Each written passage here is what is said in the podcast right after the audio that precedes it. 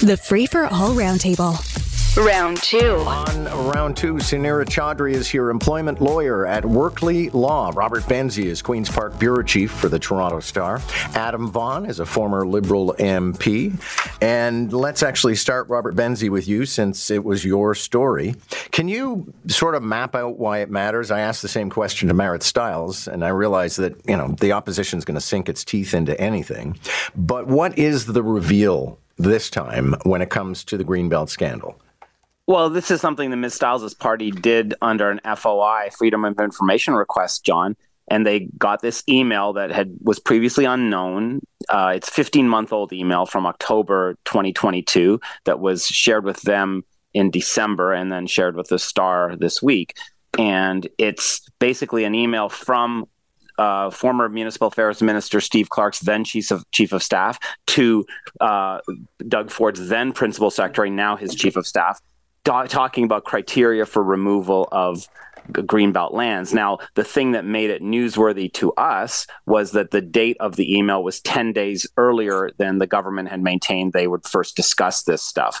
So the premier's office had maintained it, it first discussed this stuff. So I guess it undermines the narrative that Mr. Clark's then chief of staff was kind of a, a rogue operative. And now it could just be that this email got lost in the shuffle. Political staffers uh, at the highest level get hundreds of emails literally every single day. So it is possible that that it, this just slipped the mind, but it's just the optics are not great for the government. The government, you know, didn't like our story yesterday; they weren't too happy about it. But uh, that's that's on uh, that's understandable, I suppose.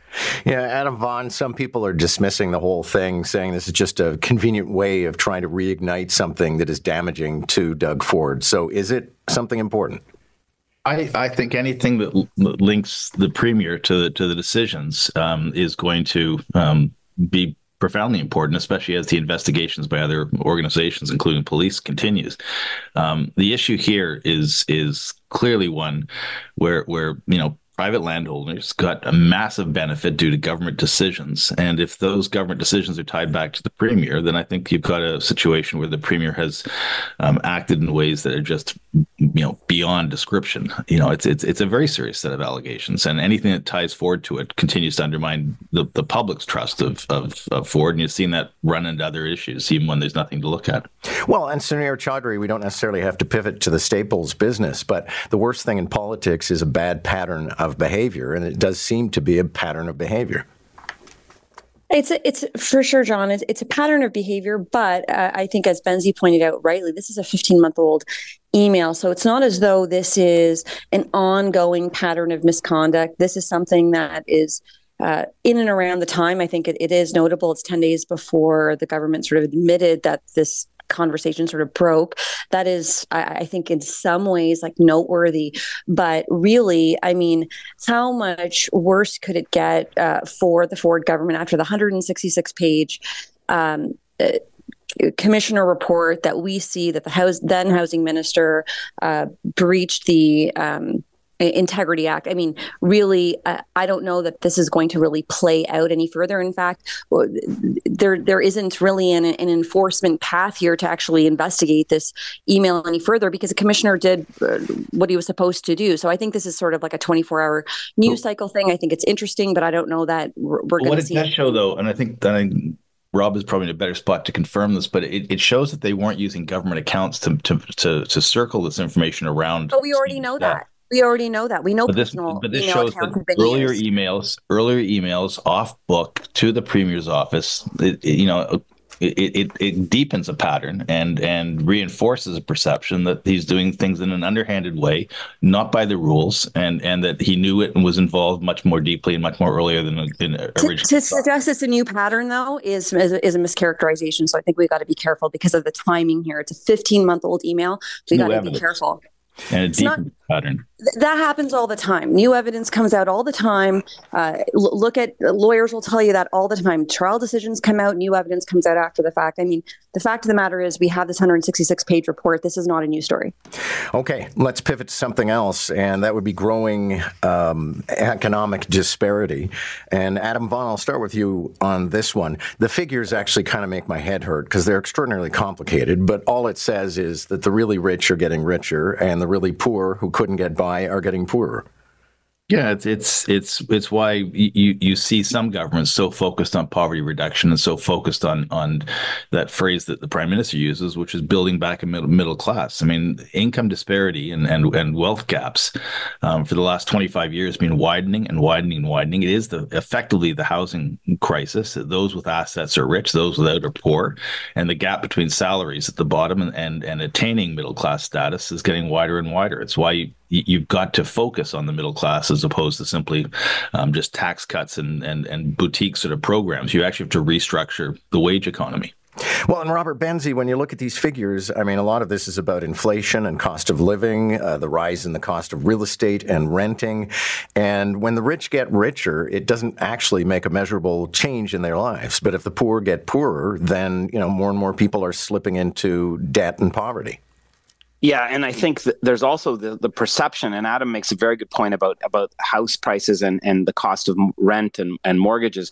These are the things that make people, make the middle class, who whatever that is, whatever the definition of that is, feel the pinch. So you, it, it, you would be hard pressed when you're speaking with your friends and family to find anyone who doesn't have a, a kind of cost of living issue that's top of mind to them, whether it's you know grocery prices, gasoline prices, other fuel costs, uh, heating, such a such as that that.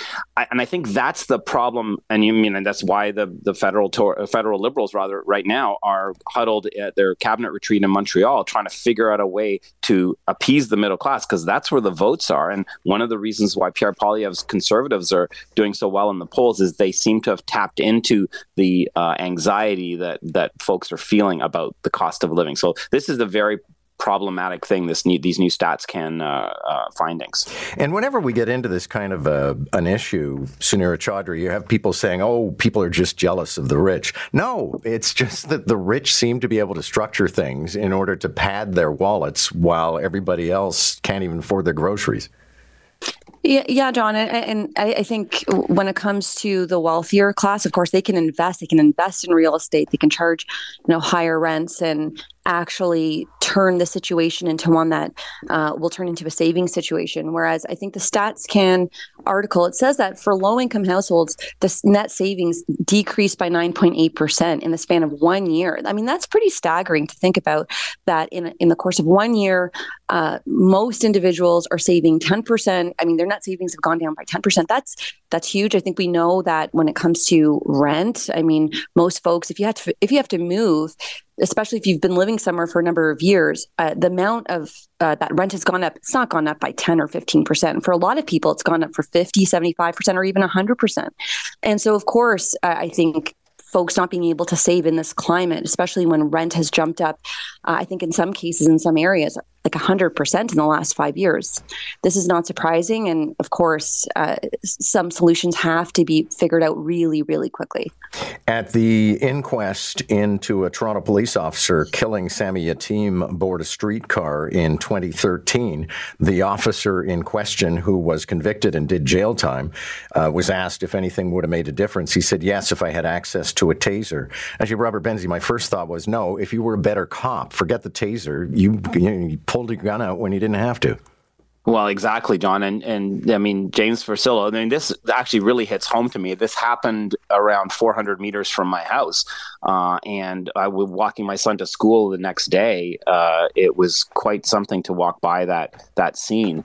I guess it was in July, but it was after the, there was there was a memorial there, uh, July 2013. There was a memorial there to Mr. Yatim for for many many months of flowers and and everything. We used to walk by with my kid, and he would be asking me questions about what happened, and it was was. I mean, Forcillo f- fired many shots into uh, Mr. Yatim. And I mean, they, they they fired a stun gun after into his lifeless body on the streetcar, as I recall, which was just. I mean, the whole thing was just such an appalling situation. I agree. I would rather uh, officers fire tasers than than than than guns. But um, I mean, this is a situation. I don't know if Forcillo is blaming other things that beyond his own kind of issues, you know? Yeah, Adam Vaughan, it suggests to me that he still doesn't quite appreciate what he did. Well, uh, you know, he, he, he saw his role very differently than I think the public wants police to behave. Uh, and I think that that you know this is a classic example of why civilian oversight is so critical. Um, you know, people are going to have mental health breakdowns. The solution is never a weapon, and, and it's and it and quite frankly, it shouldn't be the police.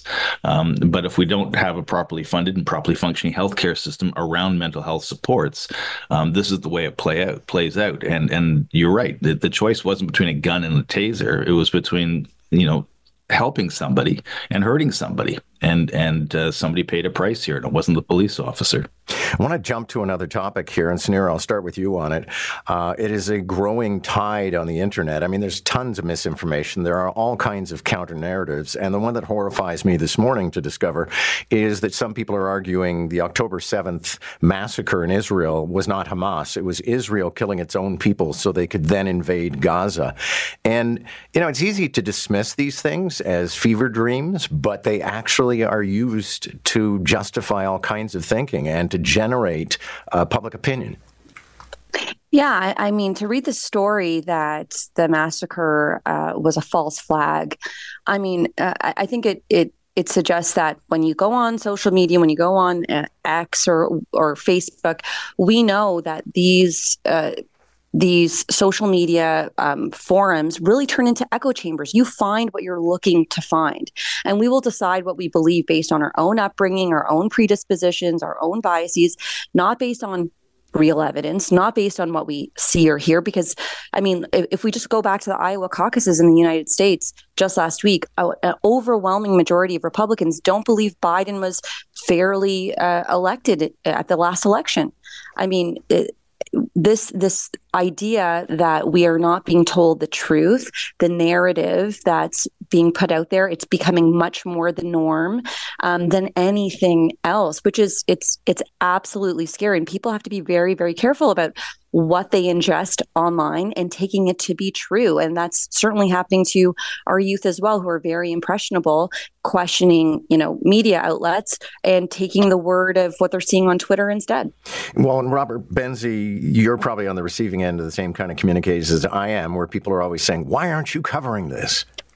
Well, exactly, John, and and we saw during COVID nineteen there were tons of uh, tons of misinformation and disinformation flying around, and I think you were talking earlier in the show uh, this morning about uh, civics education. I think a lot of it goes back to uh, people learning to think critically when they're in school and reading the newspaper, listening to the radio, and and and and finding credible sources of information rather than going down rabbit holes on on on social media uh, with you know like-minded weirdos and and fringe nutcases. You know, folks, thank you all very much. Great discussion this morning. Adam Vaughan, Robert Benzie, Sunira Chaudhri. Catch the roundtable, round one at 745, round two at 845. Weekday mornings on Moore in the Morning. News Talk 1010, Toronto.